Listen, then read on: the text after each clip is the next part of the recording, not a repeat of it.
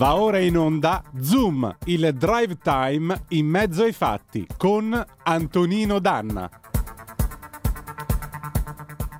Diamo subito la linea ad Antonino Danna, se volete intervenire con lui 02 92 94 7222, mandate anche i Whatsapp al 346 642 7756. Bentrovato Antonino.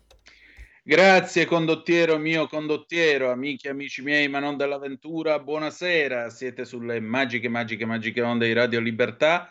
Questo è Zoom, il drive time in mezzo ai fatti. Io sono Antonino Danna e questa è la puntata di mercoledì 14 di giugno dell'anno del Signore 2023. Cominciamo subito la nostra trasmissione.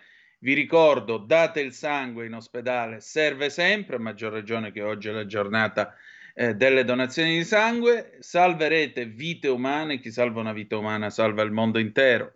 Secondo appello andate su radiolibertà.net, cliccate su Sostienici e poi abbonati, troverete tutte le modalità per sentire questa radio un po' più vostra, dai semplici 8 euro mensili dalla Hall of Fame fino ai 40 euro mensili a livello creator che vi permetteranno di essere coautori e co-conduttori di almeno una puntata del vostro show preferito con il vostro conduttore preferito.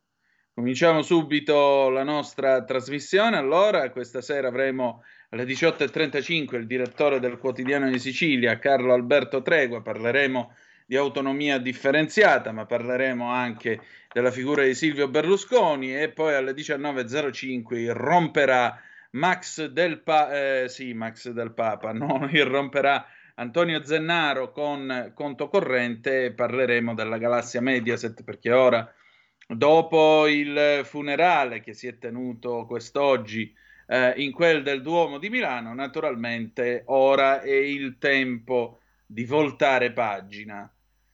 E alla fine una morte, la morte, dicevano i romani, mors est, eh, qui, eh, qui esviatoris finis est omnis laboris, cioè la morte è eh, la fine eh, diciamo così, la quiete del viandante è la fine di tutte le fatiche e di tutti i travagli che si possono subire nel corso della vita.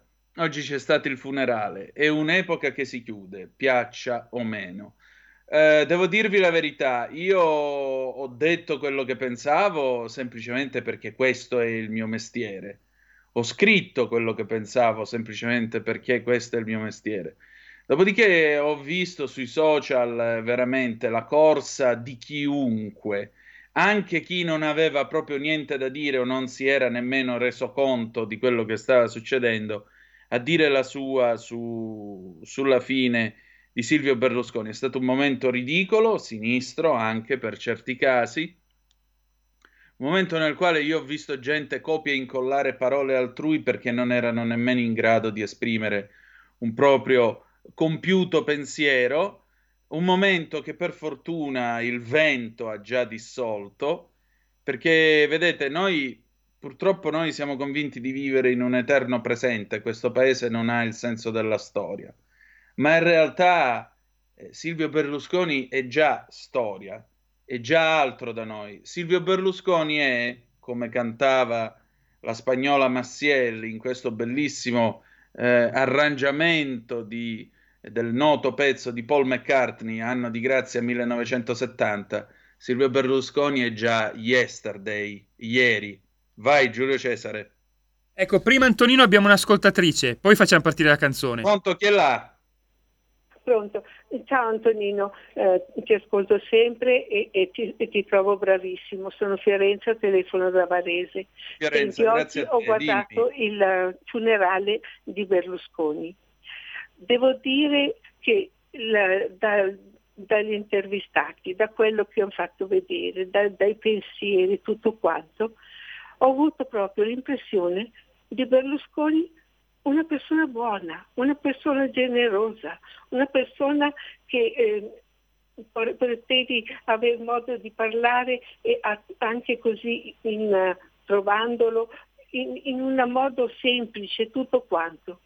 Beh, devo dire che ci mancherà molto questo, questo, persona. Speriamo che nessuno lo dimentichi e che le sue buone cose vengano proprio ricepite per, per il futuro in, per un, un mondo migliore dell'Italia. Grazie Antonino, ciao.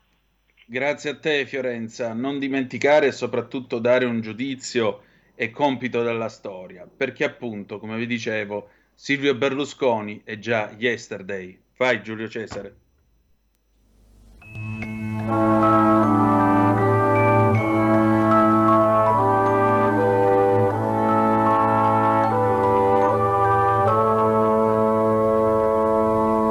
Yesterday, all my troubles seem so far away. Now it looks as though they're here to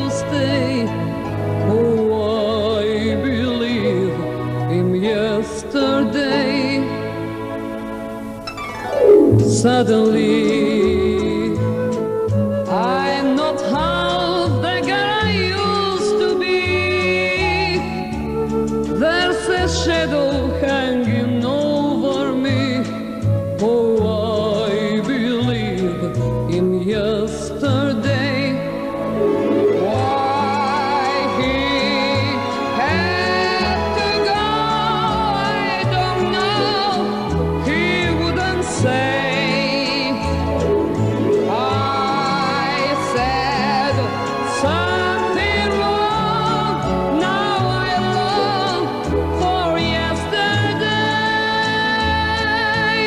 yesterday. Love was such an easy game to play.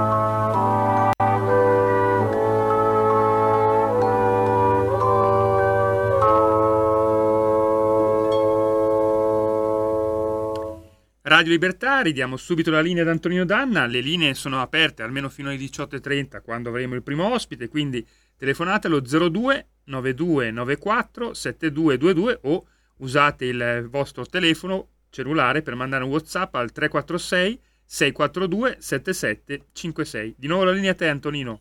Grazie condottiero mio condottiero. Ecco, eh, prima di noi Giulio Cainarca ha mh, mm, preparato questo interessante podcast eh, che poi riascolteremo lunedì perché lunedì Giulio sarà con noi, faremo questa conversazione eh, ovviamente aperta a tutti voi eh, nella quale parleremo un po' della figura eh, storica del cavaliere, anche su quelle che sono state le sue pecche, le sue falle.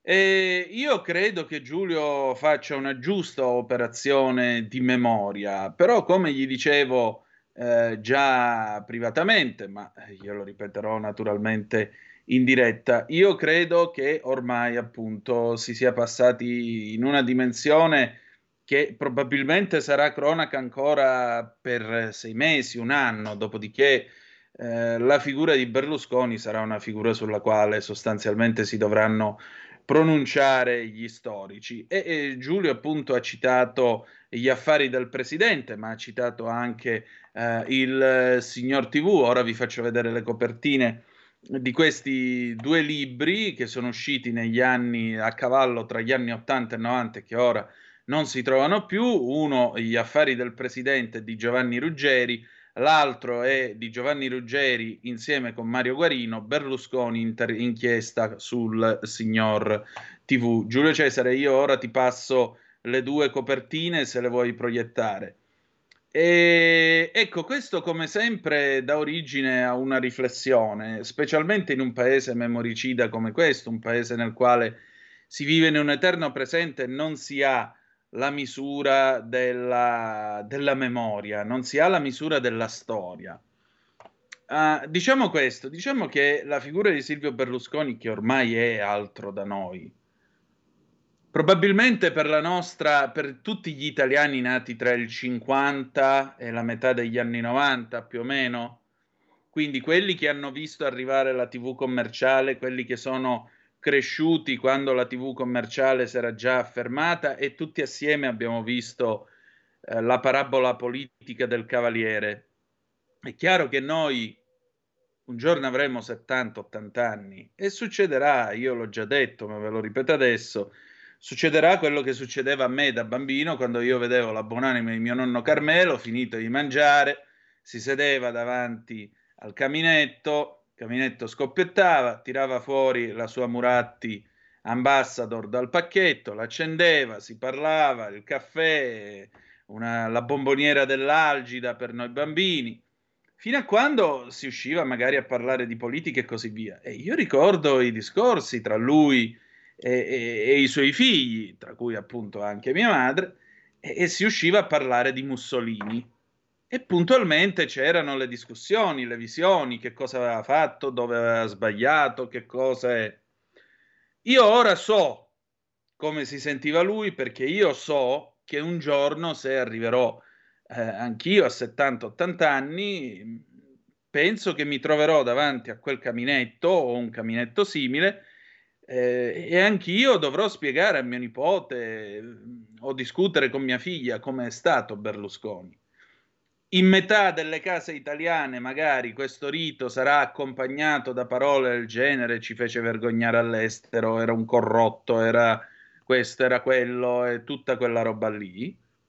In un'altra metà di case italiane probabilmente lui sarà ricordato come una figura positiva, come un grande imprenditore, come quello che comunque eh, sconfisse nelle urne la gioiosa macchina da guerra di Occhetto. Certamente è che questo giudizio sereno non pertiene a noi, non pertiene a questa generazione e vi dirò di più, non, per, non apparterrà nemmeno ai nostri nipoti. Io credo che un giudizio veramente sereno, e sarà il giudizio del Tribunale della Storia, quello sì sarà definitivo, al di là del giudizio di Dio, se uno ci crede, oggi avete sentito anche le parole con cui eh, Monsignor Delpini, l'arcivescovo di Milano, ha terminato la sua omelia, adesso egli è davanti a Dio, che può essere letta sia come un incontro che come un giudizio, così non scontentiamo il 50% di italiani a favore e il 50% di italiani contro. È chiaro che nemmeno loro potranno dare un giudizio sereno su tutto questo. Io credo che ci vorranno almeno 150 anni del resto vi pongo una domanda. Secondo voi chi è Giulio Cesare? Dici tu, ma a me che cosa me ne frega di Giulio Cesare? Ecco, domanda, chi è Giulio Cesare? Allora qualcuno di voi risponderà, eh, era un grande condottiero, qualcun altro dirà, è uno che ha scritto dei libri, eh, ha raccontato il De Bello Gallico, io ho sudato sulle versioni in latino, qualcun altro dirà, ah, era una grande figura della romanità. Giulio Cesare era un golpista Giulio Cesare è uno che quando fa Alea Iacta Est e passa il Rubicone, è uno che con un esercito al suo comando sta andando a rovesciare la Repubblica Romana per diventarne il signore assoluto. È uno che arriva a Roma davanti a un senato di gente che se la sta facendo letteralmente sotto alla paura, perché lui è il nuovo padrone, e però da grande politico quale lui è, perdona i suoi nemici, ma comincia una lotta senza quartiere contro Pompeo, contro Crasso, contro eh, poi ci sarà la vendetta che farà eh, Augusto contro Antonio e Cleopatra. E questa è la realtà dei fatti. Chi è Giulio Cesare? Vedete, la storia dopo 2000 e passa anni, eh, se io vi chiedo chi è Giulio Cesare, nessuno di voi lo chiamerebbe golpista. Ma questo è quello che lui fece. Ci vuole tempo, gli animi non sono sereni, soprattutto su una figura come lui, e probabilmente non, ehm, non avremo mai un giudizio netto. Del resto lo diceva pure Pasolini, tu nemmeno sui lager avrai da questa popolazione un giudizio netto e scontato. E così, gli italiani siamo così, siamo gente che ci piace dividere, ci piace discutere, ci piace far casino e io non credo che avremo in questa generazione, o almeno finché molti di noi saranno in vita, un giudizio sereno su questa figura. Allora, alcune zappe che sono giunte al 346-642-7756, voi che ne pensate? Il telefono è aperto 0292947222. 0292947222. Allora, Luisa, gli affari del presidente l'ho acquistato negli anni 90 e grazie a tale lettura ho sempre votato Lega e mai Forza Italia. Poi ancora, Gio, ciao Gio. Allora Giulio, tutto quello che hai letto e anche con soddisfazione dal timbro di voce sarebbe tutto vero. Allora a questa stregua sono portato a credere che anche le vicende che hanno coinvolto la Lega con i suoi esponenti Salvini e Savoini siano responsabili di quello che i giornalisti di sinistra gli hanno affibbiato e noi diamo ancora credito a questa gente, però mai momento fu così indelicato come quello che hai scelto oggi. Ciao Gio, Gio la vede eh, in maniera un pochettino, un pochettino critica, ma eh, cosa fatta, cosa fatta capo A, caro Gio, perché eh, comunque noi siamo ciò che abbiamo fatto nella nostra vita, nel bene e nel male quando morirò io, eh, probabilmente ci sarà qualcuno che dava tempo, mi ascoltava e dirà: Ma era una persona di cui mi fidavo, mi piaceva, lo ascoltavo. Qualcun altro invece dirà: No, no, è stato il peggior conduttore di questa radio. Meno male che è schiattato perché, francamente, era un personaggio discutibile. È sempre così. Il peggior avversario dei mottetti, diranno. Esatto, sì, quello me lo riconosceranno tutti, ma di quello io me ne sto già gloriando in vita. Però ti voglio dire, eh, dai contemporanei tu non puoi avere un giudizio sereno, né tantomeno un giudizio obiettivo. Non puoi, non puoi. Cioè, provate, provate per esempio, no? Provate ad andare da Travaglio che ha fatto quella prima pagina. Insomma, se a lui andava bene, io francamente non l'avrei fatta, ma Provate ad andare da Travaglio e dirgli: Ma c'è qualcosa almeno di positivo che tu ricordi alla figura di Berlusconi? E lui vi risponderà molto probabilmente di no. Ha il diritto di dirlo? Certo che ce l'ha. Perché lui ha visto Berlusconi sotto una determinata luce e l'ha raccontato sotto una determinata luce, mettendo assieme tutta una serie di fatti. Può piacere o non piacere. Se tu vai da Fedele Confalonieri che era con lui quando fondò Fininvest e prima ancora quando facevano i cantanti sulle navi da crociere, gli dici, ma tu mi puoi dire qualcosa di buono che ha fatto Silvio Berlusconi? E quello comincerebbe a raccontarti la qualunque, ovviamente, perché?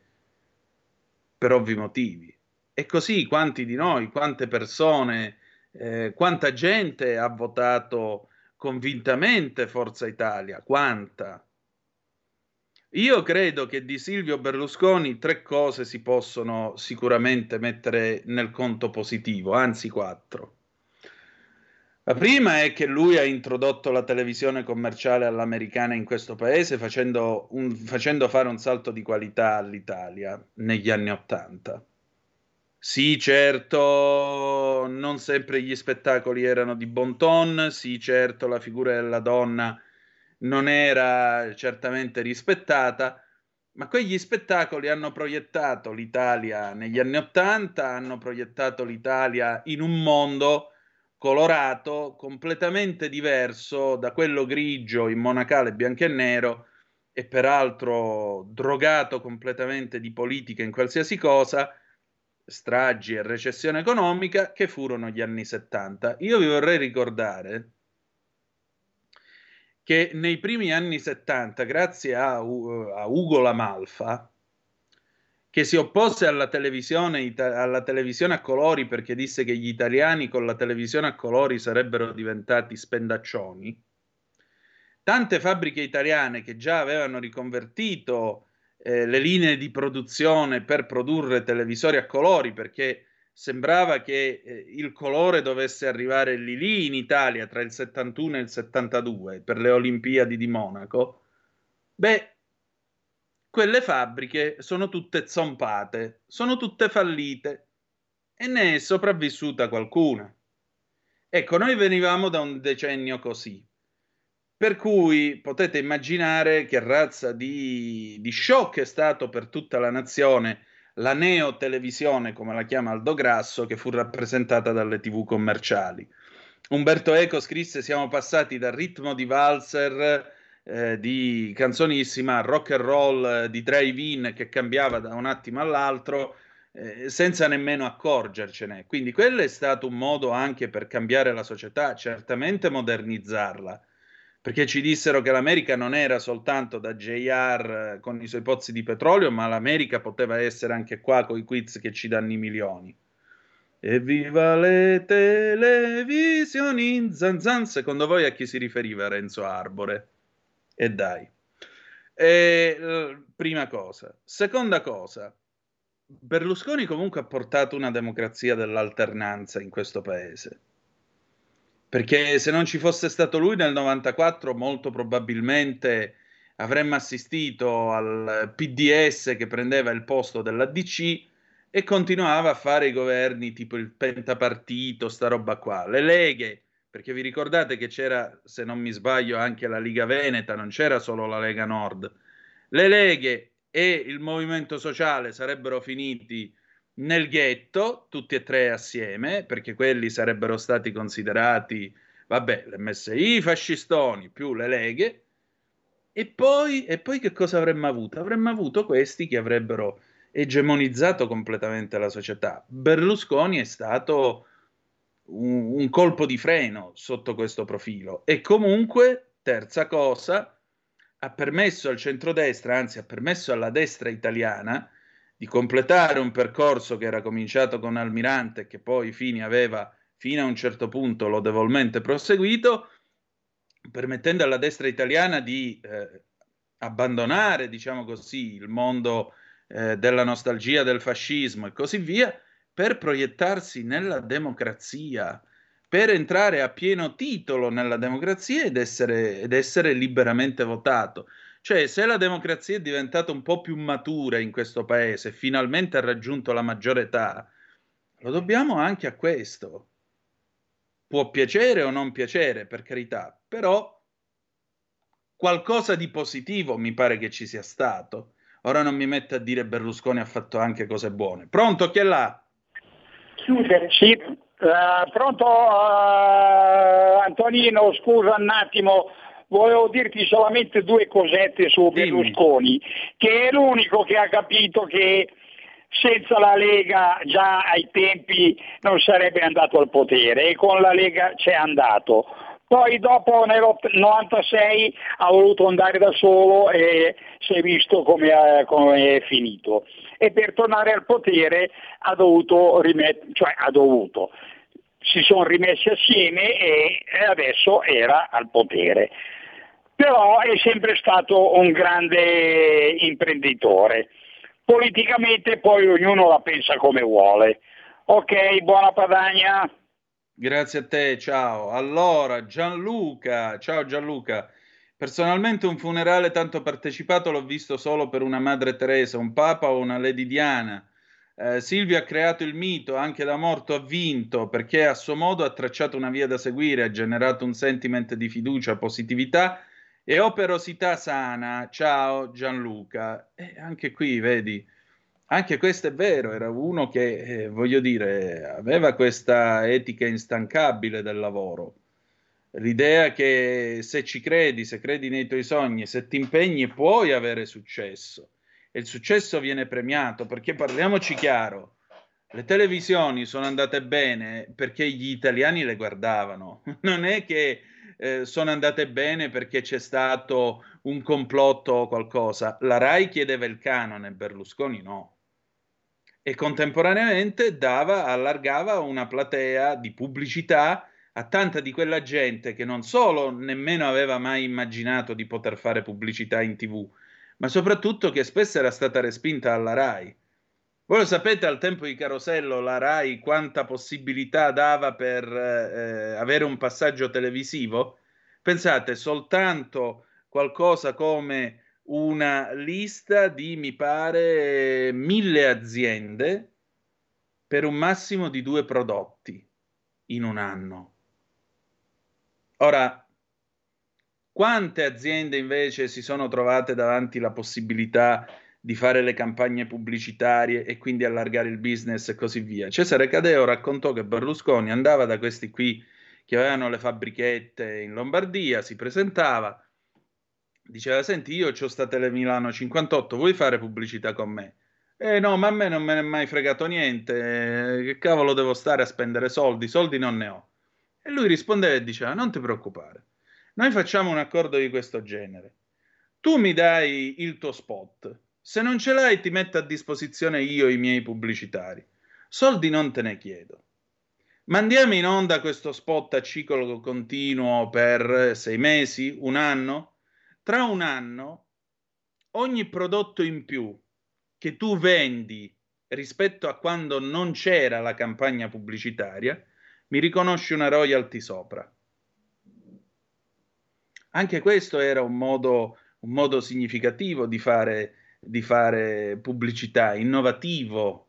Io sono andato a vedermi, per esempio, le, le specifiche tecniche dei caroselli. Sapete che fino al 77 c'era carosello sulle due reti della RAI eh, Carosello, per esempio, richiedeva che il carosello fosse girato esclusivamente in pellicola bianco e nero che durasse eh, un minuto e 45 secondi e che quel primo minuto e 15 secondi, perché poi alla fine l'accorciarono, prima durava 2 minuti e 15 in totale, quel minuto e 15 secondi iniziale fosse uno spettacolo completamente distaccato dal prodotto che si doveva vendere e non si poteva nominare il prodotto più di sei volte.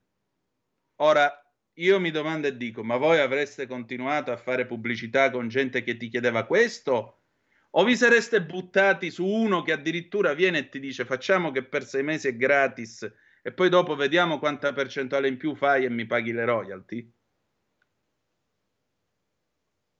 Questa, questa è stata innovazione ha significato lavoro, sviluppo, progresso. La pubblicità è l'anima del commercio. Tasse pagate, lavoro, famiglie. Dici i soldi. Monsignor Delpini stasera è eh, l'imprenditore, l'uomo d'affari, eh, lavoro, punta ai risultati, non ai criteri. Egregio Monsignor Delpini, eh, nella da lei dimenticata ehm, dottrina sociale della Chiesa si parla anche di responsabilità sociale dell'imprenditore. Perché magari quei risultati, quei soldi non sono il diavolo, ma quei soldi sono quello che permettono a una famiglia di far studiare un figlio. Pausa e poi torniamo con eh, Roy Paci e Chiare Tusca, Ciuri Ciuri 2003, dai. Stai ascoltando Radio Libertà, la tua voce libera senza filtri né censure, la tua radio. Com'è, Picciotto? Tutto a posto? Eh.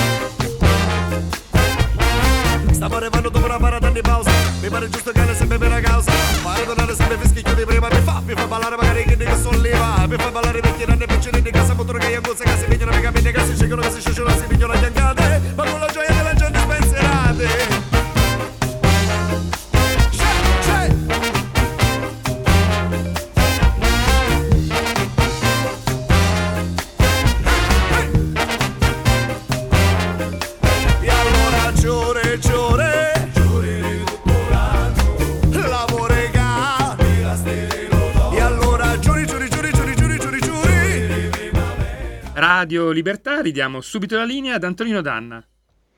E rieccoci, siete di nuovo sulle magiche, magiche, magiche onde di Radio Libertà. Questo è sempre Zoom, il drive time in mezzo ai fatti. Antonino Danna al microfono con voi. E allora abbiamo ripreso con Roy Pace, Iore Tusca, Ciuri Ciuri dell'anno 2003. La canzone è un po' più stagionata, però ci piaceva questo profumo di Ciuri. Chissà che profumo fa Catania a quest'ora della sera perché è già giugno e già fa caldo e noi andiamo direttamente nella redazione del quotidiano di Sicilia, dei nostri cari amici del quotidiano di Sicilia, dove ci aspetta il direttore Carlo Alberto Tregua. Direttore, buonasera e bentornato. Buonasera a te e molto lieto di essere con voi e con te in particolare. Senta, però lei paga Dazio, che tempo fa a Catania? Mi faccia stare un po' male. Bel tempo, un po' nuvoloso, ma tutto sommato ormai siamo verso la buona stagione. Ecco, a posto, perfetto così, possiamo cominciare adesso. Direttore, Bene. senta, qualche giorno fa sul eh, quotidiano di Sicilia lei mh, parlava insomma si trattava della questione di Catania e, e Losanna, che uno dice ma sì. insomma la città dell'Etna è, è, una tranquilla cittadina svizzera, che cosa hanno in fondo da dirsi? Invece lei faceva tutta una serie di riflessioni che possono essere utili anche eh, parlando e pensando alla, all'autonomia eh, differenziata, che non è eh, un dramma come altre testate invece nel meridione d'Italia scrive, scrivono un giorno sì e l'altro pure, ma può essere invece un'opportunità da Catania a tutto il resto del meridione d'Italia. Mi spiega un po' meglio eh, questa vicinanza, quest'asse Catania-Losanna, per favore? Beh, eh, intanto eh, ho studiato la Svizzera da, da alcuni decenni, eh, ricordando che essa ha visto i suoi albori nel 1291 poi è diventata Confederazione Elvetica nel 1848, prima della, eh, dire, dell'unità d'Italia. È un, una, una, una, nazione con 26 eh, cantoni-Stato, i quali hanno un'amplissima autonomia, molto più elevata di quella che propone Calderoli. Eh, ogni eh, cantone Stato eh, ha le sue regole, le quali ovviamente stanno dentro tutto il sistema eh, confederale, perché ogni presidente di cantone Stato poi partecipa al Consiglio confederale che ha un suo presidente e che io eh, spero di poter il mese prossimo di incontrare per fare anche il forum. E noi abbiamo pensato di andare nel cantone Vo, che eh, è il cantone la cui capitale è Losanna, proprio per cercare di capire eh, quali sono i servizi che rendono ai cittadini, perché una costante del quotidiano di Sicilia, ma un po' della nostra attività editoriale, è quella che esistono gli enti, i comuni, le regioni, le province, se saranno ripristinate, nella misura in cui queste sono al servizio dei cittadini, cioè rendono buoni servizi ai cittadini, rendono quei servizi per i quali i cittadini pagano le imposte. E andando lì a Losanna eh, e parlando col sindaco eh, di Losanna Grégoire Junot e poi con la eh, presidente del cantone Stato che si chiama Christelle Louise Brodard, eh, ho acquisito tutta una serie di informazioni che poi riportando qui ho confrontato con quelle della Sicilia e, del, e di Catania e mi accorgo eh, che le differenze sono enormi. Non è un caso che il reddito pro capite eh, della Svizzera è di 75 mila franchi, circa 75 mila euro e eh, quello della Sicilia è 17 mila eh, euro, quello della Lombardia è 27 mila euro, così abbiamo dei grandi numeri che ci dicono qual è lo stato del nostro paese e delle nostre regioni. Ora, ehm, parlare, magari torniamo un attimo dopo su, sui, sui, servizi eh, e sulle attività che svolgono sia lo Stato Cantone che eh, la, la, la, capitale Losanna.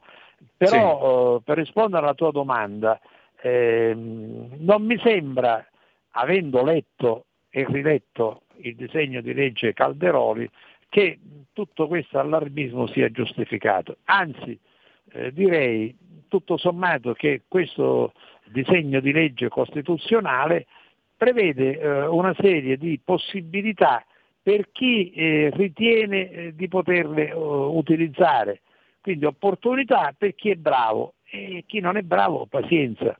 Ora, eh, il mammismo italiano eh, porta sempre a una situazione ehm, non buona, e cioè dire che bisogna proteggere i più deboli, bisogna sempre evitare che i meritevoli vadano avanti, insomma appiattire il paese la sua popolazione verso il basso, il che è un errore grossolano, perché invece bisognerebbe dare spazio ai talenti, bisognerebbe dare spazio a quelli più bravi, premiarli di conseguenza e agli altri che sono indietro dire signori studiate, leggete, sbracciatevi, sacrificatevi per diventare bravi pure voi, competere al meglio, non competere al peggio. È una, eh, purtroppo è una, una, un limite eh, del nostro sistema sindacale e dei rapporti di lavoro.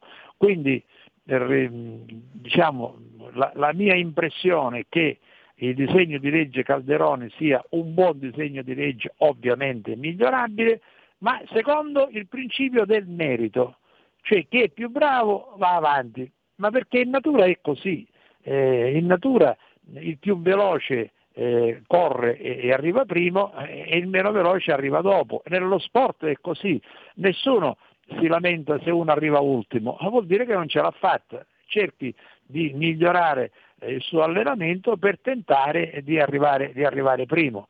Quindi questo modo di, di, ragionare verso il basso deprime il paese, eh, abbassa le possibilità e le enormi potenzialità che noi abbiamo e conseguentemente eh, non fa crescere il PIL come dovrebbe. A proposito del PIL, e concludo, eh, è veramente stomachevole questa, eh, dire, questa eh, grande mm, encomio che si fa al PIL italiano che cresce l'1,1% e che certamente è molto buono rispetto alla Germania che è in recessione e si dimentica che l'India sta crescendo del 7% nel, 23, nel 2023 e, cre- e, che la Cina crescerà fra il 5 e il 6% nel 2023. E, e cosa hanno questi paesi per funzionare così bene e per avere questa crescita che toglie dalla fame centinaia di milioni di persone. Ecco, bisognerebbe studiare quei sistemi. Mi fermo. Eh, direttore, infatti mi corregga se sbaglio, eh, il 7% anno lo faceva l'Italia ai tempi del boom degli anni 50-60, questo lo diciamo Giusto. per chi ci sta ascoltando. Giusto, ecco. e perché? Perché tutti gli italiani si sbracciavano, io c'ero anche in quel, in quel decennio, eh, si sbracciavano, lavoravano giorno e notte, non avevano tanti gribli per la testa e facevano le ferie quando le potevano fare eh, e ovviamente eh, eh l'Italia è esplosa. Eh, anche fra gli anni 60 e 70 c'ero anche eh, in quell'epoca.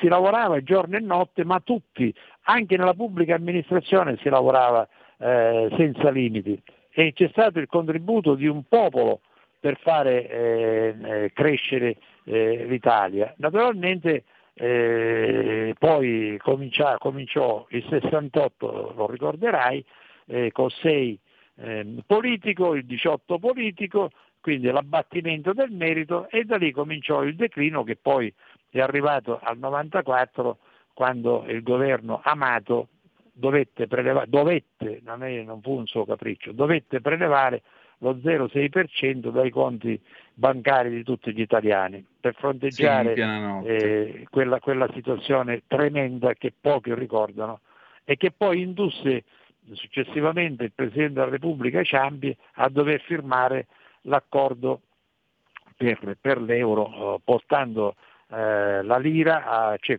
equiparando a un euro 1936, se non ricordo male, virgola 27, 27 lire. Sì. Ecco, eh... quindi, eh, non dobbiamo dimenticare da dove veniamo, perché si celebrano 77 anni di Repubblica, ma i primi decenni sono stati essenziali per arrivare al punto in cui siamo. Poi dopo, ripeto, è cominciato il declino che ancora purtroppo non si è fermato. Essenziali e direi anche decisamente saltanti. Senta, prima di, visto che lei ha citato il 94, prima di parlare del protagonista che venne alla ribalta nel 94 e che oggi certo. viene consegnato alla storia, però una certo. domanda gliela voglio fare. Mi scusi, ma eh, 77 anni di autonomia e statuto speciale siciliano, ora arriva l'autonomia differenziata. E voglio dire, vogliono dire che 77 anni di autonomia della Sicilia siano stati un fallimento? Non possiamo parlare di fallimento, ma neanche di cose eh, positive o egregie, eh, perché lo statuto fu fatto in un momento, non dobbiamo dimenticarlo, in un momento in cui non c'era la Costituzione, cioè fu fatto prima della, della, formulazione della Costituzione italiana e inserito in Costituzione così com'era, senza alcuna valutazione. Quindi eh, dobbiamo giustificare i legislatori dell'epoca perché era un momento tremendo in cui si usciva dalla guerra e si usciva anche dal referendum. Per cui va bene, possiamo dire che come era lo statuto allora andava bene. Purtroppo poi eh, non è stato aggiornato come eh, si doveva aggiornare e quindi naturalmente oggi abbiamo uno statuto vetusto che non risponde assolutamente alle necessità eh, che ha oggi la Sicilia e probabilmente con questa eh, riforma Calderoli non so se si potrà mettere mani eh, trattandosi di una riforma costituzionale. Ricordo che lo statuto siciliano ha livello costituzionale, quindi può essere modificato attraverso una legge costituzionale. Sarebbe opportuno che questa eh, riforma proposta da Calderoli eh, toccasse, cioè chiedesse anche a, alla regione siciliana eh, di potersi aggiornare, modernizzare, perché eh, ci sono delle cose vecchie. Per esempio l'articolo 31 dello Statuto dice che il Presidente della Regione eh, eh, controlla e gestisce le forze di polizia, ma, lo, ma, si può immaginare una cosa di questo genere, è il capo della polizia, se il Presidente della Regione presente o, o, uno dei passati avesse detto io sono il capo della polizia, nessuno gli poteva negare questo ruolo, ma è una cosa assurda, fuori luogo, quindi è una cosa che va cancellata, ma ce ne sono altre. Certamente. E, eh, senta, eh, in tutto questo, diciamo, ecco, arriva- è arrivata, guardi, è arrivato un WhatsApp eh, al, eh, che, la, che la commenta da Treviso. È verissimo, direttore, negli anni del boom si lavorava tanto, ma ci lasciavano lavorare. Ora troppi vincoli e controlli asfissianti, a volte assurdi. E mi pare che Luigi metta il ditino, anzi tutto, tutto il braccio dentro la piaga. È vero anche certo. questo o no? Eh, ma certo, perché e io ho fatto il formo col presidente Busia, il presidente dell'ANAC, ma devo dire che ho il privilegio di avere fatto il primo forum intervista col presidente Cantone non appena lui fu nominato presidente dell'ANAC, dell'autorità nazionale anticorruzione. E, e, la questione è mal posta, non è che eh, i controlli non siano necessari, anzi sono indispensabili.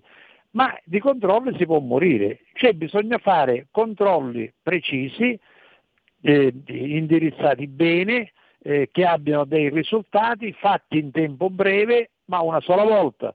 Non si possono continuare a fare controlli, perché sennò eh, il controllo, mi diceva Cantone, rischia di asfissiare tutto il sistema economico. Lui mi disse allora eh, io ho 150 persone, me ne daranno tante, ma la mia preoccupazione è che mi scaricheranno addosso una serie di controlli eh, infinita per cui poi noi eh, non riusciremo più a fare quei controlli che dobbiamo fare nei tempi giusti, perché c'è questo, il problema dell'Italia è che non si riesce a fare, per esempio, una infrastruttura di qualunque genere, a realizzarla nel tempo giusto, perché non ci sono cronoprogrammi effettivi, ci sono solo quelli formali e comunque non si rispettano, per cui non si riesce a sapere quando alla fine di un progetto si apre un cantiere e quando viene consegnata l'opera e che succede se l'opera non viene consegnata in quel momento. Ecco la questione molto semplice e qui in questo discorso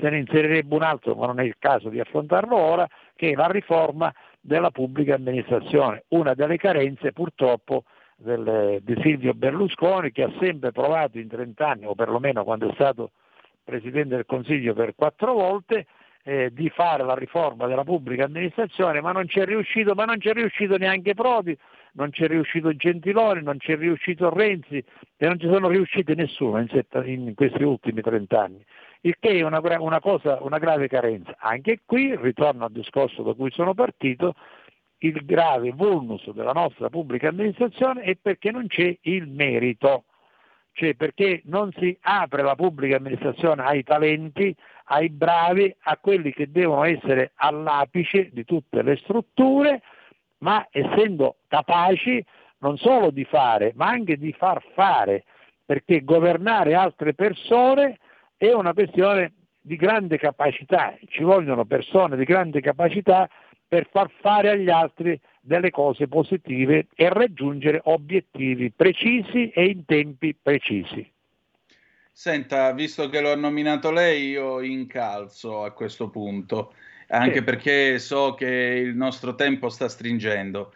Silvio sì. Berlusconi, lei mi parla dalla Sicilia che fu quella del cappotto 61-0 sì, nel 2001. Certo. E, e certo. che cosa lascia Silvio Berlusconi a questo paese, al nostro sud e segnatamente all'isola, alla Sicilia? Beh, intanto lascia, cose positive, lascia ovviamente cose positive e cose negative. Fra le cose positive, appunto, lascia un sistema eh, politico che si è eh, ampliato, che si è modernizzato, per cui oggi poi si è visto che è arrivato al, al governo un, tutto un, il settore dei conservatori per lungo tempo ghettizzato e quindi eh, ha contribuito a modernizzare il sistema politico del Paese.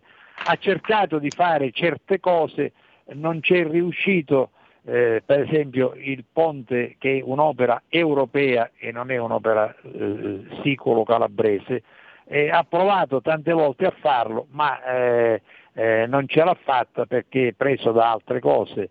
Eh, ha fatto, come dico, come dico delle cose positive, cioè nel senso di ehm, avere ehm, più snellezza nel funzionamento dei suoi governi, lui chiamava, ricordo, i suoi ministri, li chiamava collaboratori, era un vezzo, perché chiamava collaboratori tutti quelli che stavano attorno a lui, non molto gradito per la verità, però era così, il personaggio era questo, cioè un uomo che si era fatto da sé e che aveva ottenuto notevoli risultati.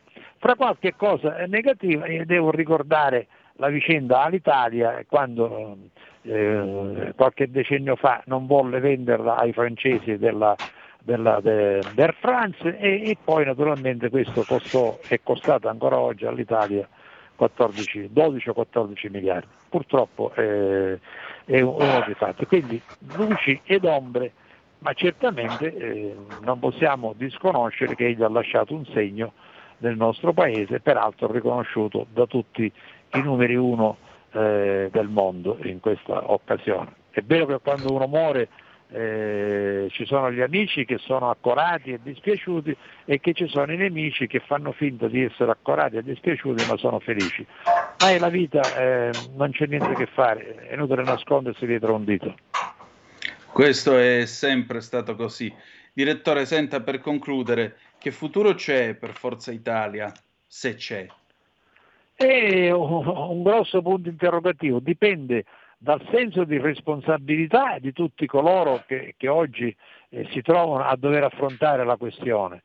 Se eh, capiscono che uniti possono continuare e, e lottandosi, e, facendo la guerra fra di loro, tutti perderanno, eh, non, lo, non, lo, può dire nessuno. Eh, dipenderà eh, dalla loro capacità e naturalmente la loro capacità è, viene supportata quando c'è dalla cultura, perché chi ha letto quello che è accaduto negli ultimi 5.000 anni, perché noi siamo abituati a, a partire dal, dalla nascita di Cristo da 2.000 anni, ma la cultura di questo mondo parte dai cinesi che 5.000, 5.000 anni fa erano già molto civilizzati. Voglio dire, chi ha letto molto e chi sa molto deve capire che l'unione fa la forza e quindi se gli egoismi individuali eh, fanno, dire, retrocedono rispetto al senso di responsabilità per non disperdere il patrimonio che ha lasciato Berlusconi, che comunque sta lasciando un, un, partito all'8%, che non è certamente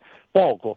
Ecco, se hanno senso di responsabilità dovrebbero riuscire a continuare sul solco del fondatore e se non hanno senso di responsabilità eh, il partito si dissolverà. Lo vedremo cioè, nei prossimi mesi. Direttore, io la ringrazio come sempre, la ringrazio per la sua cortesia e disponibilità. Al piacere allora di risentirci presto e di ritrovarci qui a Radio Libertà e naturalmente sulle pagine del QDS, il quotidiano di Sicilia. Grazie. Eh, ringrazio te, ringrazio la, la, vostra trasmissione e io sono sempre disponibile quando volete interpellarmi. Con molto piacere, grazie ancora. A presto, arrivederci. Arrivederci. Allora, abbiamo avuto il piacere di avere con noi Carlo Alberto Trego, il direttore del quotidiano di Sicilia. Noi adesso siamo in, eh, quasi in zona in zona Zennaro, però apriamo un attimo ancora il telefono 0292947222 se volete dire la vostra perché mi sembra che eh, il direttore Tregua abbia posto tutta una serie di cose, insomma non è stato tutto vano, non è stato tutto inutile e molto probabilmente l'autonomia vista da sud, come vedete, non fa affatto paura e che eh, c'è una certa pubblicistica che ti dice ah no, oddio, moriremo tutti, mentre invece un'altra pubblicistica molto più attenta dice no, se ti buttano nell'acqua impari a nuotare e così magari finiscono certi discorsi, certe storie che lo Stato ci deve aiutare. Non c'è sempre lo Stato, si può anche crescere e con questo può crescere e migliorare anche la classe dirigente che viene espressa dai cittadini. Voi che cosa ne dite? 029294 7222 oppure 346 642 7756. Nel frattempo, però, io direi che possiamo andarcene bel belli in pausa e poi Augusto Martelli, Hey, it's ok del 1983 e a seguire Conto corrente con Antonio Zennaro. A tra poco.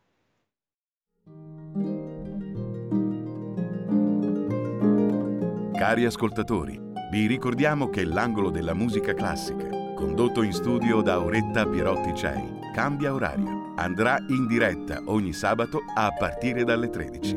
Appuntamento con la grande musica.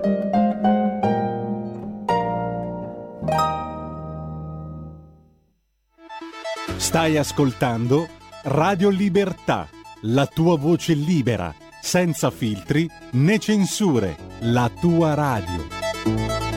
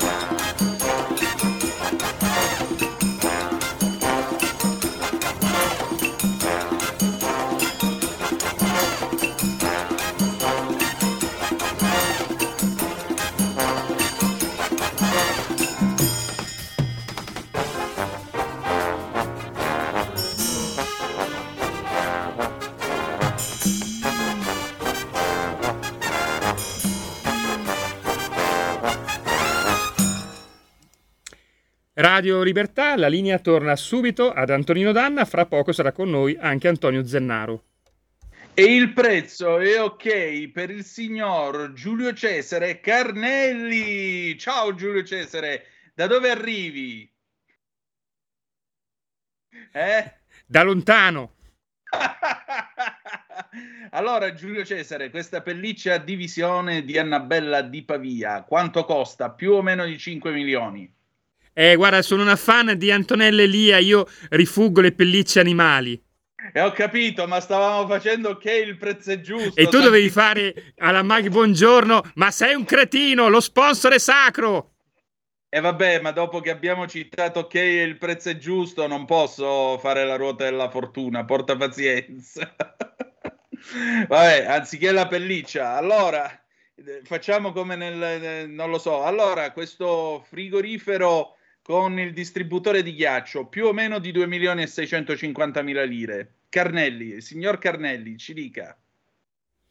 Eh, più, più. Va bene, con noi a girare la ruota.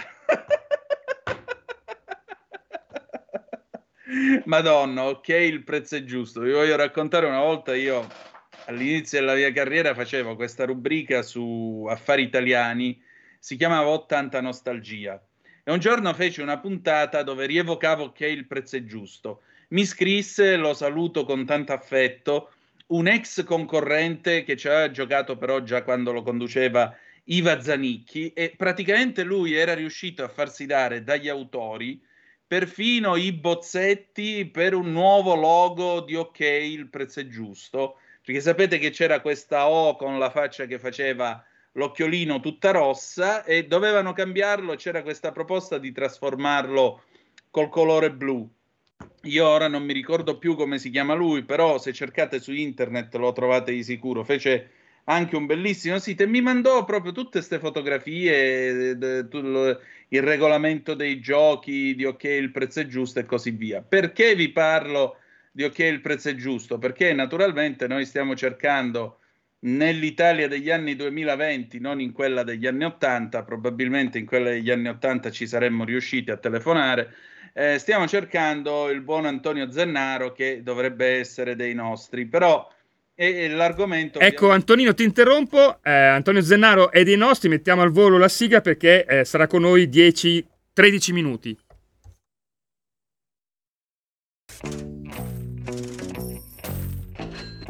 Va ora in onda Conto corrente, economia e finanza per tutti. Conduce Antonio Zennaro.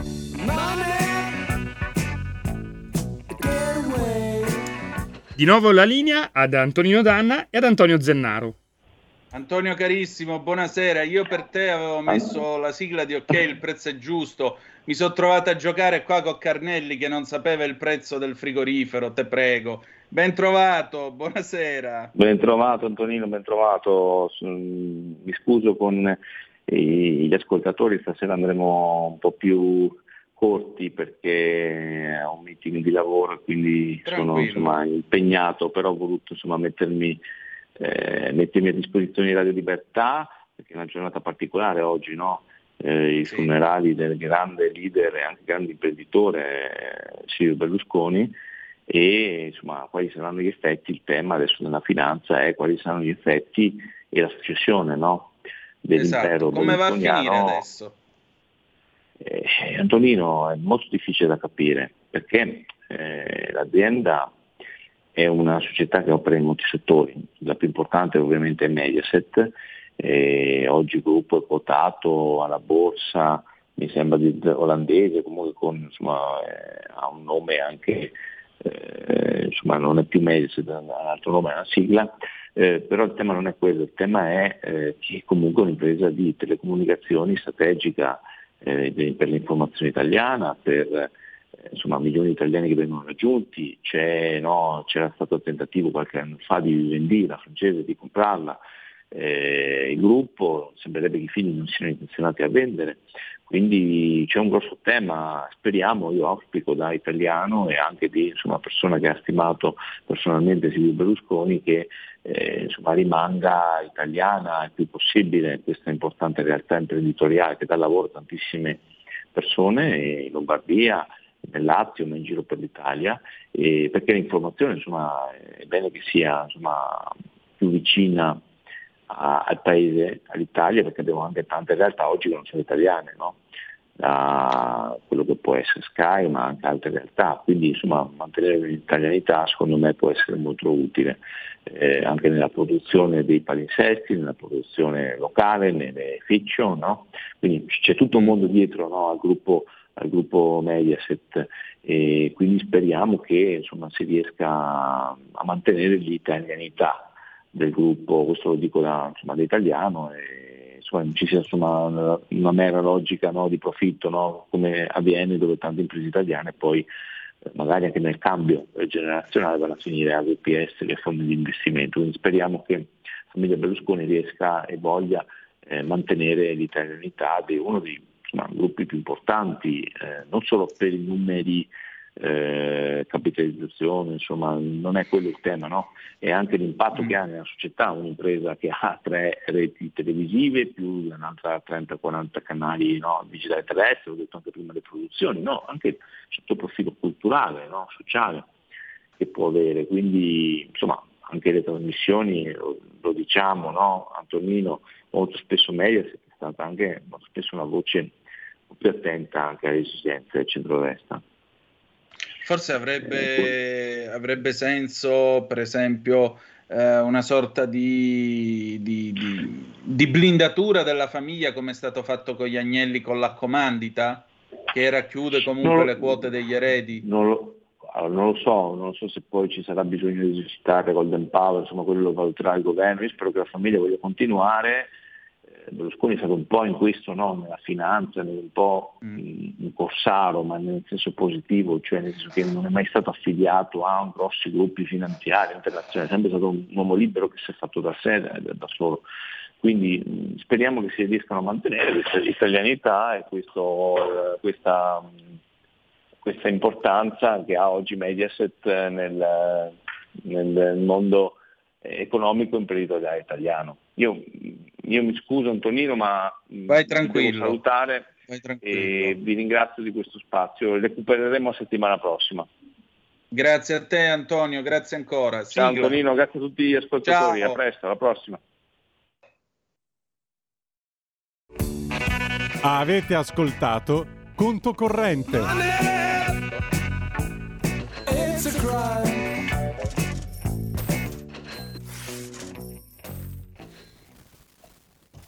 E la linea di nuovo ad Antonino Danna. Antonino, intanto è arrivata una chiamata, quindi se sei disponibile la sentiamo. La prendiamo da qui fino alle sette e mezza più o meno, direi che possiamo tenere i telefoni aperti. Pronto chi è là? Eccomi, Michele Caruso. Oh, ciao Michele, dimmi. Buonasera, Radio Libertà, la talk radio per eccellenza, Zoom, il Javi Time in mezzo ai fatti, mi pregio di intervenire nel tuo gradevole e interessantissimo programma. Questa trasmissione è veramente pregevole. Eh, complimenti Antonino. Grazie Michele, dimmi tutto. Dunque, io intanto vorrei ricordare um, uno statista come Silvio Berlusconi, di che se ne dica nel bene e nel male, ha segnato la storia della Repubblica Italiana ha fatto tanto bene perché ha creato dei posti di lavoro, eh, una persona eh, che si è affermata nell'imprenditoria, eh, nella politica, eh, nello spettacolo, nello sport, nei più disparati campi dello scibile umano e dunque mh, mm, eh, cordoglio eh, fortemente sentito per eh, una persona di siffatta statura eh, come Berlusconi. E poi io vorrei parlare del Roma Pride sì. 2023 che come ogni anno ormai da quasi 30 colora con l'arcobaleno che identifica la comunità LGBT, eh, lesbo, gay, bisex, trans, queer, plus, tutto il mondo, la capitale. Ehm, bene, eh, qui Resistenza eh, era lo slogan di quest'anno. Eh, siamo stati un milione, ehm, una folla oceanica, non si è mai vista tanta gente, eh, nessuna bandiera di partito al Pride, inoltre al corteo sono visti cartelli contro il presidente dell'Astro Francesco Rocca, reo di aver tolto il patrocinio alla manifestazione. Eh, Ellie Schlein, segretaria del PD, si è fatta vedere, ha detto che è molto importante essere eh, oggi presenti alla Gay Pride, a partire dal matrimonio egualitario, le adozioni, il riconoscimento dei figli delle coppie omogenitoriali. Eh, siamo qui perché è importante e giusto esserci. Eh, c'è bisogno di una legge in Italia dopo che è stata affossata dal governo ehm, che vada a correggere le criticità come la legge Zan con segni di civiltà, una legge che c'è in tutto il resto d'Europa, una legge contro l'odio, l'intolleranza e le discriminazioni, anche sull'orientamento sessuale che c'è in tutti i paesi d'Europa, perché ognuno sia libero di felicità, eh, cotanza per essere quello che è e dunque ognuno ha diritto alla propria felicità, ad essere così come è libero di essere se stesso. Eh, io vorrei un tuo parere Antonino, con questo ti ringrazio, da Michele Caruso, buona serata a tutti voi. Buona serata a te Michele, grazie sempre della tua presenza. Eh, torno a ripetere, guarda, il problema non è l'omosessualità, l'omosessualità non è assolutamente un problema. Detto ciò, matrimonio ugualitario, mi pare che a condizioni uguali, trattamento uguale, a condizione differenziata, trattamento differenziato. Io sono del parere che la situazione così com'è eh, sia stata abb- abbondantemente regolata, specialmente in un paese come questo. Detto ciò, detto ciò resta anche il fatto che eh, si possono avere posizioni favorevoli o legittime. Eh, c'è il fatto che in ogni caso credo che un bambino abbia bisogno di un padre e di una madre. E credo che eh, pagare una donna per portare in grembo un figlio che poi viene preso da una coppia omosessuale, ma anche da, chi, da molte coppie etero, perché in realtà eh, l'utero in affitto è qualcosa a cui fanno più ricorso gli etero che gli omosessuali e questo già dimostra quindi che, eh, quanto non sia un'esigenza così sentita. Ma al di là di ciò, credo che pagare una donna per fare questo sia orribile e sia irrispettoso della dignità della donna. Per cui eh, si può tranquillamente essere contrari e contrari a quelle manifestazioni che chiedono il patrocinio e pretendono di poterlo avere anche su questo tema, tema sul quale l'attuale maggioranza di governo non è certo favorevole la sinistra comincia a parlarne come una grande novità, come una grande cosa. La sinistra forse si potrebbe occupare di cose più concrete, ma eh, ahimè preferisce eh, librarsi nelle sfere della dialettica pura. E questo è quanto. 029294 7222. Se avete voglia di dire la vostra, telefono, pronto chi è là? Sì, mi sente? Perfettamente, Pronto? tu sei Gino. Ciao Gino. Sì, sono Gino, grazie. E ti ho riconosciuto dalla voce, dai Berlusconi, Gino, io sono uno di quelli che eh, non santifico mai nessuno, però non ho avuto mai nulla, nulla contro, contro di lui, lo riconosco che è stato un, un, una grande persona, un grande personaggio soprattutto dal punto di vista economico, per l'impero che ha creato economicamente. Però, um, ripeto, non mi straccio le vesti e né tantomeno eh, lo santifico. Non è un Alcide De Gasperi, ecco, tanto, eh, tanto per essere più, più preciso, però ho sempre avuto il massimo rispetto e la massima considerazione. Questo su Silvio Berlusconi. Poi vorrei, farle, mh, mm, vorrei sentire un parere su Rocco, già qualche, una volta scrissi un, su Rocco eh, Scotellaro, il poeta contadino. Ecco, su questo vorrei sentire Lucano, poeta contadino Lucano, e di Tricarico, mi pare, Tric, Tric, Tricalzi. Eh, volevo, volevo senti, capire, è, è stato um, come personaggio eh, Ehm, come poeta mm, d'accordo, però dal punto di vista politico mi pare che era un po' come mm, un eremita, un qualcosa che non andava d'accordo. Ecco, su questo lato è stato molto criticato forse, ma non come poeta, credo. Mm, quella, quel, il considerarlo come un eremita un po' al di fuori, era solo forse dal punto di vista politico. Su questo volevo sentire anche cosa ne pensa lei. Grazie, grazie. Ma guarda Gino, eh, era, era un eremita. Che cosa ti interessa di più di una figura del genere? Il suo essere eremita o la poetica attraverso la quale si è espresso? Perché vedi, la poesia, su questo Montale ha detto delle cose estremamente illuminanti. La poesia è una specie di messaggio in bottiglia, può attraversare anche i decenni, se non i secoli, prima di arrivare e trovare il destinatario, o qualcuno che si riconosce come destinatario. La poesia è una forma di immortalità, eh, Pasolini diceva è l'unico bene inconsumabile, morirò io, moriremo tutti, ma la poesia resterà ancora lì, inconsumata e continuerà a essere un messaggio. Allora chi fa queste cose non le fa perché è un eremita, ma le fa perché vuole lasciare traccia di sé, è un tentativo di comunicare. Quindi definirlo un eremita non credo proprio.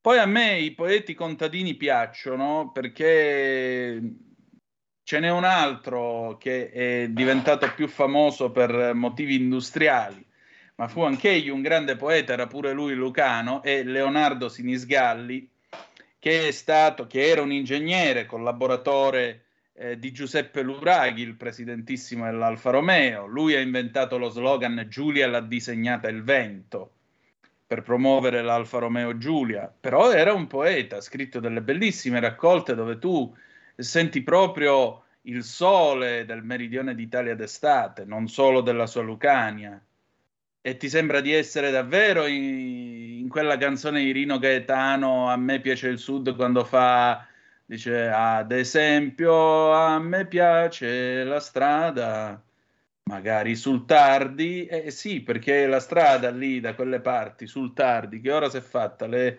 7.20, diciamo tra una quarantina di minuti. E vedi, vedi la luce come scende giù radente in questo periodo dell'anno e tu capisci cos'è il sud. Senti l'anima del sud. Per cui ti dico, a me i poeti contadini piacciono tutti. E piacciono tutti perché sono figli di una società più semplice, eh, forse più arretrata, ma anche più sana, anche più sana. E non intendo con poeta contadino soltanto chi scrive, diciamo, di un ambiente pastorale, di un ambiente agricolo. Intendo proprio quei pecorai, quegli agricoltori che magari dopo aver portato le pecore al pascolo, tiravano fuori lo zufolo, cominciavano a zufolare, avevano fatto la quinta elementare e si appuntavano quattro pensieri su un foglio e diventavano poesia. Perché anche qui, come diceva Pasolini, la grazia, la grazia è o in un altissimo livello di erudizione o in, nelle persone cosiddette ignoranti, quelle con una buona quarta elementare fatta a dovere. Perché il resto, me, te, tutti gli altri, siamo cultura media e la cultura media è sempre corruttrice, sempre. Per cui ci sta, voglia se ci sta, ci piacciono i poeti, i poeti contadini. E poeta contadino era perfino il grande Virgilio, per cui voglio la nobiltà dei campi la chiamò Giovanni XXIII. Aveva pienamente ragione. Aveva pienamente ragione. 0292947222 se volete dire la vostra oppure 346 642 7756 come vedete qua non sappiamo a chi dare i resti passiamo da un argomento all'altro eh, con una certa rapidità anche perché la radio è questo la radio è come mettersi al comando di un caccia che corre a Mach 2 e poi devi saettare nel Grand Canyon, no? cercando di non andare a sbattere contro le mura del Grand Canyon, eh, perché eh, siete voi giustamente che ponete gli ostacoli da superare, da deviare, da dribblare e così via. E quando la radio è questo, allora vi assicuro che è un gran divertimento, per cui grazie. Vediamo se arriva qualche altra zappa, 346 642 7756 oppure 029294 7222. Mm, avete visto che ci sono state tutte queste polemiche sul funerale di Stato a Berlusconi e gli spettava. Legge 7 febbraio 1987 numero 36, disciplina delle esequie di Stato. Eh, articolo 1. Sono a carico dello Stato le spese per i funerali del Presidente della Repubblica, del Presidente del Senato, del Presidente della Camera dei Deputati, del Presidente del Consiglio dei Ministri e del Presidente della Corte Costituzionale sia che il decesso avvenga durante la permanenza in carica, sia che avvenga dopo la cessazione della stessa. La disposizione di cui al precedente comma 1, quindi le spese funerarie che sono a carico dello Stato, si applica anche ai funerali dei ministri deceduti durante la permanenza in carica. L'erogazione della relativa spesa avviene con decreto del Presidente del Consiglio dei Ministri. Articolo 2. Col decreto del Presidente del Consiglio dei Ministri, previa deliberazione del Consiglio dei Ministri, possono essere assunte a carico dello Stato le spese per i funerali di personalità che abbiano reso particolari servizi alla patria, nonché di cittadini italiani e stranieri o di apolidi che abbiano illustrato la nazione italiana nel campo delle scienze, lettere, arti, lavoro, economia, sport e attività sociali Articolo 3. Con le stesse modalità di cui al precedente articolo 2, possono essere assunte a carico dello Stato le spese per i funerali di cittadini italiani o stranieri o apolidi caduti nell'adempimento del dovere o comunque deceduti in conseguenza di azioni terroristiche o di criminalità organizzata. Quindi questo lo decide il Presidente del Consiglio dei Ministri, per cui dire anche questa polemica che si è fatta Falcone e Borsellino non gli hanno fatto il funerale di Stato. Eh, ma questa non è una decisione che ha preso la Meloni, questa è una decisione che è stata presa da chi faceva il presidente del Consiglio dei Ministri quando c'è stata la strage di Capaci. Questa è la realtà. Quindi è una responsabilità che va addossata a chi era premier nell'anno 1992. E ora andiamo a vedere chi era premier al tempo della strage di Capaci, perché eh, ovviamente eh, basta chiedere e lo vediamo subito chi era il presidente del Consiglio dei Ministri, credo Andreotti. Aspettate un attimo, vediamo un attimo. Andreotti, vediamo se era lui con l'Andreotti 7, l'ultimo governo Andreotti, ma credo di no, perché mi pare che si dimise prima. Vediamo un momentino, vediamo un momentino. Uh, 74, no? Andiamo a vedere i suoi governi, così lo recuperiamo subito e vediamo chi è. Governo Andreotti 7, ecco qua. Il governo Andreotti 7 è stato in carica fino al 28 giugno 1992, quindi Andreotti avrebbe dovuto, avrebbe dovuto disporre i funerali di Stato per Giovanni Falcone, mentre invece il eh, governo Amato 1 che è entrato in carica il 28 giugno del 1992, avrebbe dovuto disporre i funerali per Paolo Borsellino. Questo per, ta- per dare, eh, per rendicontare chi è che non ha eh, disposto i funerali di Stato per Falcone e Borsellino. Questo è quanto. 346 642 7756 oppure 029294 7222 se volete intervenire attraverso il eh, telefono in modo tale da dire eh, chiaramente la vostra. Sono ancora le 19.24, nel frattempo andiamo a dare un'occhiatina sia all'ANSA che eh, alla BBC, vediamo che cosa sta succedendo in questo nostro vasto mondo. Eh, tra l'altro, ripeto, oggi si chiude questo, questo, questo discorso perché tra l'altro eh, i funerali di Paolo Borsellino furono senza lacrime di Stato, furono funerali privati, quindi eh, non vollero, non vollero la presenza di, eh, di autorità statali. Quindi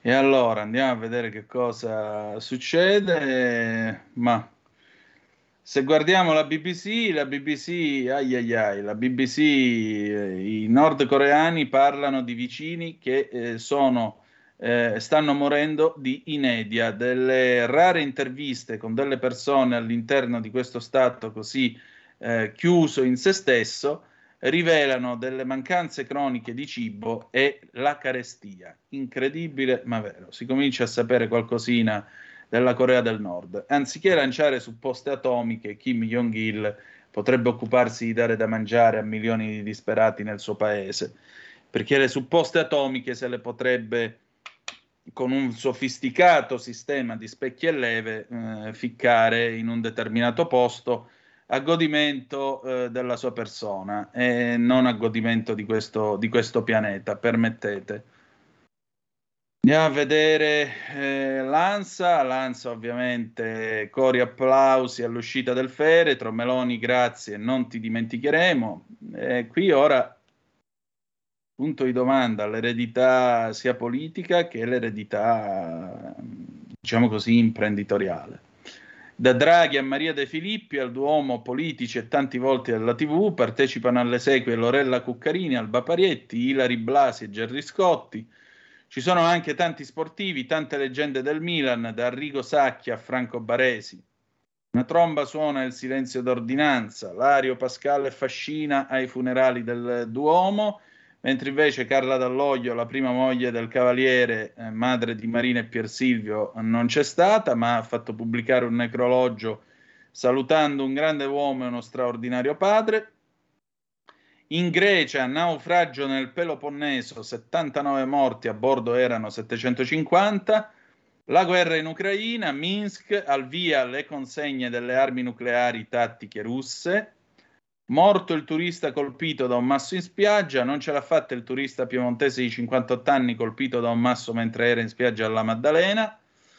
Una bimba di tre anni ha visto un uomo che portava via Cata, la povera Cata che sapete è sparita a Firenze qualche giorno fa. Il padre è stato scarcerato con la famiglia, si segue la pista del racket degli affitti, stasera una nuova fiaccolata allora, noi adesso andiamo in eh, pausa, dopodiché si torna con cose dell'altro mondo e poi il paese della sera. Tra poco. Ehi, hey, gringo! Entra nel saloon tutte le domeniche a partire dalle 22. Country and Folk Club. La tua radio.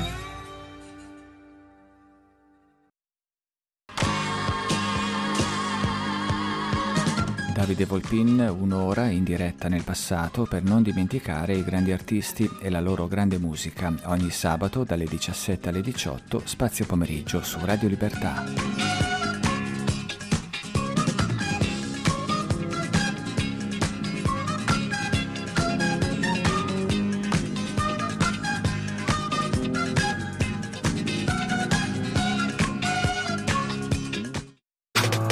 Stai ascoltando Radio Libertà. La tua voce libera, senza filtri né censura. La tua radio.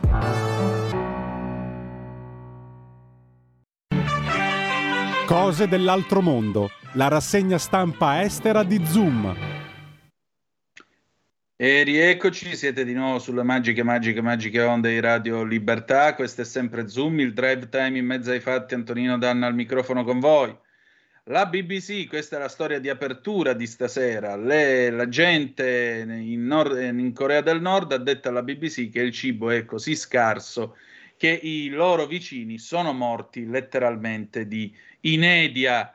Eh, delle interviste esclusive che sono state raccolte all'interno del paese più chiuso al mondo suggeriscono che la situazione sia peggiore rispetto a quanto eh, fosse negli anni 90, dicono gli esperti. Il governo ha sigillato i suoi confini nel, nel 2020, tagliando tutte le forniture vitali, ha anche rafforzato il controllo sulle vite delle persone, eh, questo a sentire gli intervistati. Pyongyang ha detto che la BBC ha sempre, eh, priority, ha sempre dato, mm, priori- Pyongyang ha detto alla BBC di aver sempre dato priorità agli interessi dei propri cittadini. La BBC ha invece intervistato segretamente tre persone comuni nella Corea del Nord con l'aiuto dell'organizzazione Daily Nord Korea che opera eh, un, una rete di fonti all'interno del paese.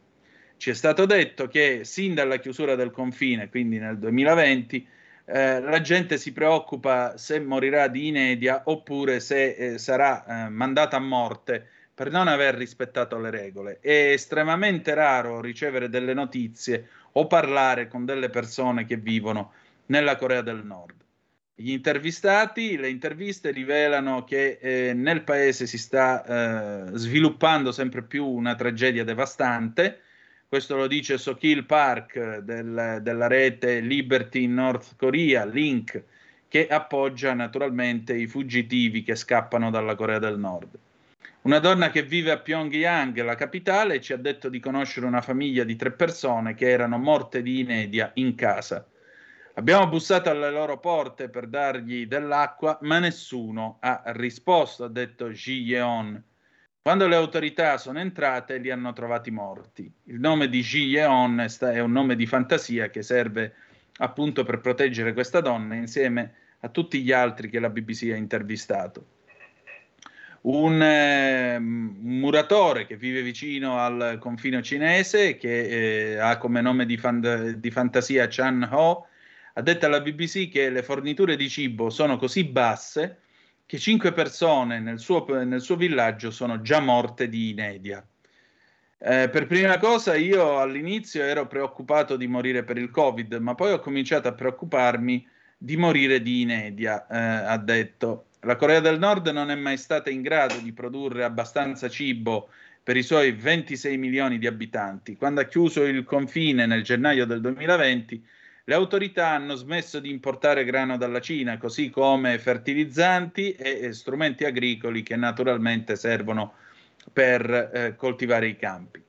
Nel frattempo hanno fortificato il confine con il filo spinato e, e, e, hanno dato più volte l'ordine alle guardie di sparare a chiunque provi a, ad attraversare tale confine.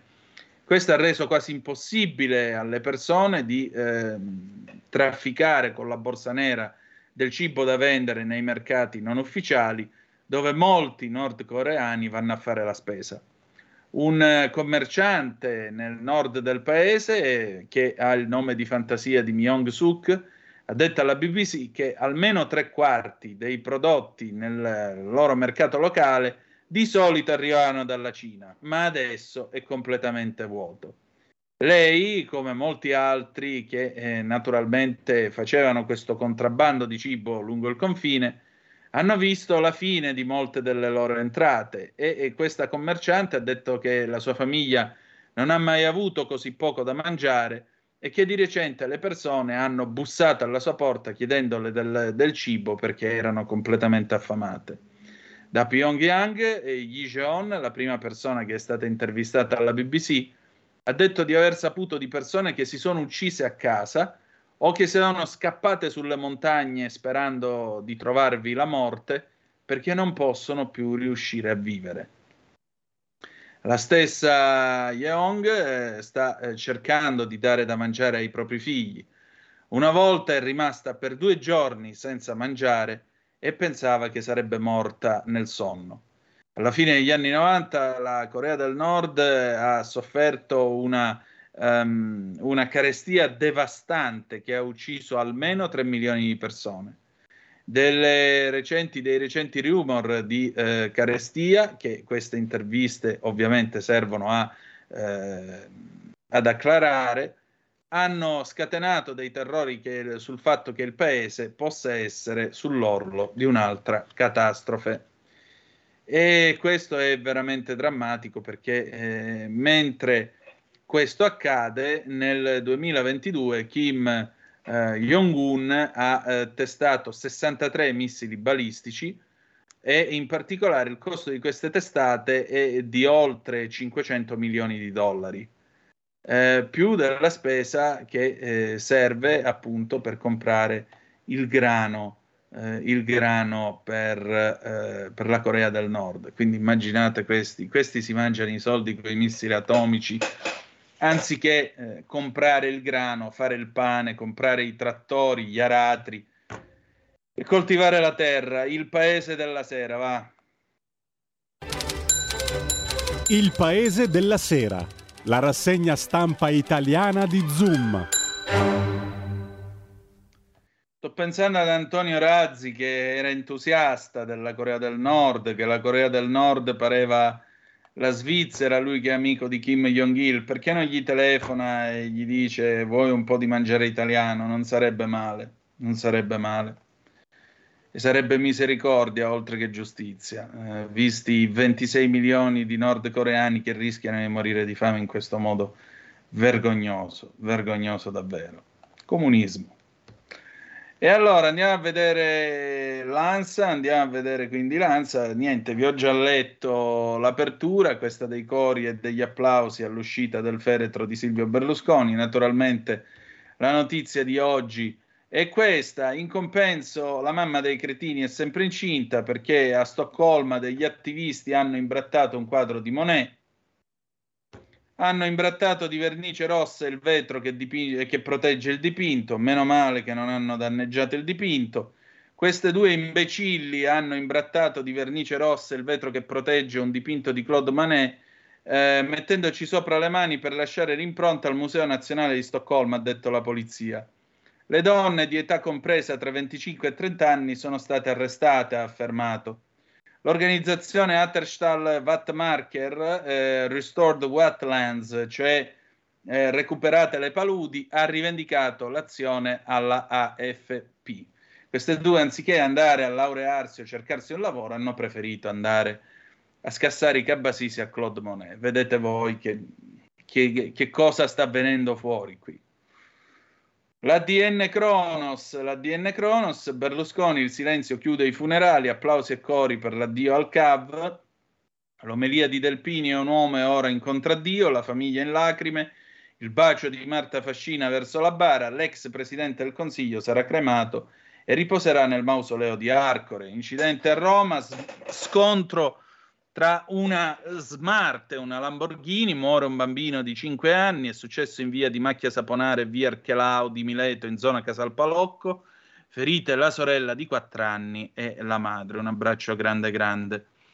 Eh, migranti affonda a barcone al largo di Pilos in Grecia, almeno 79 morti, sono 104 le persone tratte in salvo, a bordo dell'imbarcazione ci sarebbero stati oltre 400 migranti. Erdogan niente da dire? Ucraina, Kadyrov smentisce morte del suo numero due. Secondo il leader ceceno, il parlamentare della Duma di Stato russa Adam Delimkanov non sarebbe nemmeno ferito, dato notizie false per dimostrare a che livello sono scesi i media ucraini. Bimba scomparsa a Firenze, racket affitti tra le piste di indagine. In un video, le ultime immagini di Kata, si vede la piccola che si allontana dal fratellino. La mamma, penso che mia figlia sia ancora viva. Scarcerato il padre, appello del PM allentare la pressione mediatica. Messe riforma patto di stabilità, legame inesistente, fonti di Bercy, materie completamente separate che non si vede perché debbano essere collegate. Morto infine John Romita Sr., storico disegnatore di Spider-Man e dei supereroi Marvel il nostro un affettuoso pensiero alla famiglia. Noi abbiamo finito per questa sera, adesso c'è niente po' di meno che eh, il, eh, come si dice, qui Parlamento. A proposito, ieri non abbiamo fatto a tempo a dirvelo, è morta anche la eh, moglie di Romano Prodi, Flavia Franzoni. E che dire di più, un pensiero anche al professore e un abbraccio anche a lui. Noi abbiamo finito per questa sera. Che cosa c'è per qui Parlamento? Arianna Lazzarini, eh, un intervento di due settimane fa circa, perché per tutta settimana la Camera e il Senato hanno, hanno sospeso i lavori in segno di lutto, riprenderanno lunedì prossimo e quindi abbiamo recuperato questo eh, contributo di Arianna Lazzarini.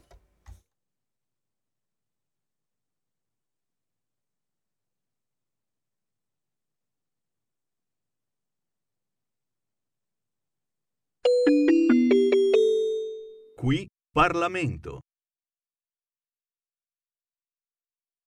L'onorevole Lazzarini ne ha facoltà.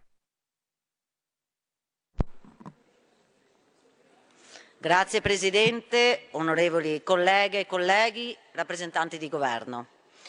La mozione all'esame dell'Aula, come già ampiamente illustrata durante la discussione generale di lunedì scorso, prevede proposte e azioni concrete per migliorare la qualità della vita e le opportunità di inclusione sociale de- delle persone affette da fibrosi cistica. Prima dell'illustrazione vorrei però inviare anch'io e a nome del gruppo che rappresento un pensiero di vicinanza alle migliaia di famiglie colpite dalle alluvioni in Emilia-Romagna e nelle Marche.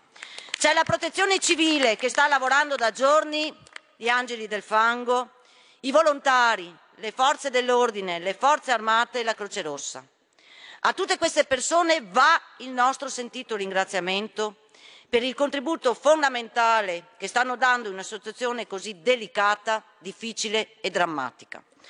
L'auspicio è che le condizioni possano migliorare velocemente e già da subito arrivano gli aiuti per fronteggiare tale emergenza. Grazie alle prime importanti misure urgenti che il Governo ha messo in campo attraverso il decreto alluvioni, stanziando ben oltre 2 miliardi di euro con la prontezza di intervento che lo contraddistingue. Ma tornando alla mozione, ricordiamo innanzitutto cos'è la fibrosi cistica. È una malattia genetica multiorgano, cronica e degenerativa, che danneggia progressivamente gli apparati respiratori digerente, pregiudicando seriamente la qualità della vita delle persone che ne sono affette. È caratterizzata dalla produzione di muco eccessivamente denso, che chiude i bronchi e determina infezioni respiratorie ripetute. Viene ostruito anche il pancreas, impedendo che gli enzimi pancreatici raggiungano l'intestino e di conseguenza che i cibi vengano digeriti e assimilati. Si stima che nel nostro paese un bambino su 2500 nasca affetto da fibrosi cistica, con 200 nuovi casi all'anno e un numero totale di pazienti censiti nel registro italiano fibrosi cistica pari a 5.801. E nonostante la gravità e l'impatto della patologia, l'ultimo intervento in materia risale a circa 30 anni fa, quando fu approvata la legge 23 dicembre 1993 numero 548, recante disposizioni per la prevenzione e la cura della fibrosi cistica e che ha segnato una prima svolta per il trattamento della malattia. È grazie a questa legge, infatti, che è stata prevista l'istituzione in ogni regione di centri altamente specializzati e di una prima copertura economica per l'attuazione delle misure di ricerca, prevenzione e cura. Ricordiamo anche il contributo fondamentale che è stato dato nel processo di approvazione della legge dalla Lega Italiana Fibrosi Cistica, l'associazione di pazienti nata grazie alla forza di volontà di gruppi genitori che uniti si sentivano più forti e meno soli. La mozione ricorda questo impegno e sottolinea anche il contributo che viene garantito quotidianamente dall'associazione nell'attuazione degli interventi, con l'obiettivo di raggiungere ogni persona affetta da fibrosi cistica e favorire un miglioramento delle cure disponibili, delle opportunità sociali, dei diritti e della qualità di vita. Sono queste le linee direttrici che abbiamo seguito nella predisposizione della mozione e che vengono declinati in altrettanti impegni e azioni concrete. Ripercorro quindi i punti principali sui quali mi auspico e sono convinta vi possa essere un'ampia condivisione. Il primo punto trattato è quello della ricerca, sostegno e promozione dell'attività di ricerca. A riguardo chiediamo che i finanziamenti previsti per la fibrosi cistica vengano integralmente recuperati e tornino ad essere erogati per quote, una per la componente quota assistenza e l'altra per la componente quota ricerca, come lo erano stati fino al 2012, nel rispetto dei criteri stabiliti dalla legge. L'importanza della ricerca è confermata anche dai progressi registrati in campo terapeutico negli ultimi anni, i quali hanno portato allo sviluppo di nuovi medicinali per la cura della fibrosi cistica, che hanno permesso di ottenere risultati sorprendenti nella progressione della malattia polmonare con una riduzione dell'infezione e dei ricoveri. Altro punto importante è quello di valutare, sulla base delle evidenze scientifiche e in occasione delle future procedure di aggiornamento, di inserire nell'ambito del Piano nazionale di cronicità la voce specifica fibrosi cistica. La mozione si concentra anche sull'esigenza di definire requisiti validati omogenei per l'accreditamento dei centri. Sul punto proponiamo il riconoscimento a livello nazionale del manuale di accreditamento dei centri per la fibrosi cistica, realizzato dalla Società Italiana Fibrosi Cistica, dalla Lega Italiana Fibrosi Cistica e dall'Associazione Italiana per la qualità dell'assistenza sociosanitaria e sociale. Si chiede il giusto riconoscimento di tale manuale affinché possa diventare un punto di riferimento nella cura e nell'approccio a questa grave patologia. Altro punto centrale è quello della formazione. Si propone di coinvolgere le associazioni nei percorsi formativi per il personale dei centri di riferimento regionali, anche attraverso la facilitazione di scambi professionali tra i centri stessi. Inoltre, considerato che i pazienti adulti rappresentano circa il 61% della popolazione con fibrosi cistica, con bisogni ovviamente assistenziali completamente diversi da quelli dell'età pediatrica, si chiede di promuovere la formazione di fibrocistologi per adulti ad oggi pressoché inesistenti. Vi sono poi ulteriori aspetti meritevoli di attenzione che riguardano ad esempio l'utilizzo della telemedicina, i farmaci innovativi, ma altresì sul piano sociale il riconoscimento delle agevolazioni previste dalla normativa vigente per il settore auto. Per la maggior parte dei pazienti, infatti, i benefici legati all'acquisto dell'auto non vengono riconosciuti ingiustamente e dovremmo intervenire per cambiare la situazione, considerando anche che nella fibrosi cistica la deambulazione può risultare sensibilmente ridotta e che si riscontra l'impossibilità o comunque la disincentivazione all'uso dei mezzi pubblici per alto rischio di contrarre infezioni respiratorie. Tutte queste misure, signor Presidente, onorevoli colleghi, sono importanti per migliorare, come dicevo, le prospettive e la qualità della vita delle persone che convivono con la fibrosi cistica. E con questo documento la Lega per prima vuole dare una risposta alle esigenze di chi patisce gli effetti della malattia e un nuovo sostegno e coinvolgimento delle realtà che si occupano di fibrosi cistica. Un impegno, ancora una volta, a non lasciare nessuno, nessuno da solo. Ci tengo comunque a precisare che la mozione in oggetto è a firma di tutte le forze di maggioranza e che la mancata sottoscrizione degli altri partiti è da iscriversi solamente alle minoranze. Ringrazio e concludo anche il Governo e tutti i colleghi interessati per la sensibilità dimostrata rispetto a un tema che coinvolge migliaia di persone. Oggi, ne sono certa, e al di là dei rispettivi schieramenti politici, andremo a sottoscrivere una bella pagina della politica italiana. E per le ragioni su esposte, signor Presidente, ribadisco a nome del gruppo che rappresento il voto assolutamente favorevole a questa mozione. Grazie. Grazie a lei. Ha chiesto un Qui Parlamento. Avete ascoltato Zoom, il drive time in mezzo ai fatti.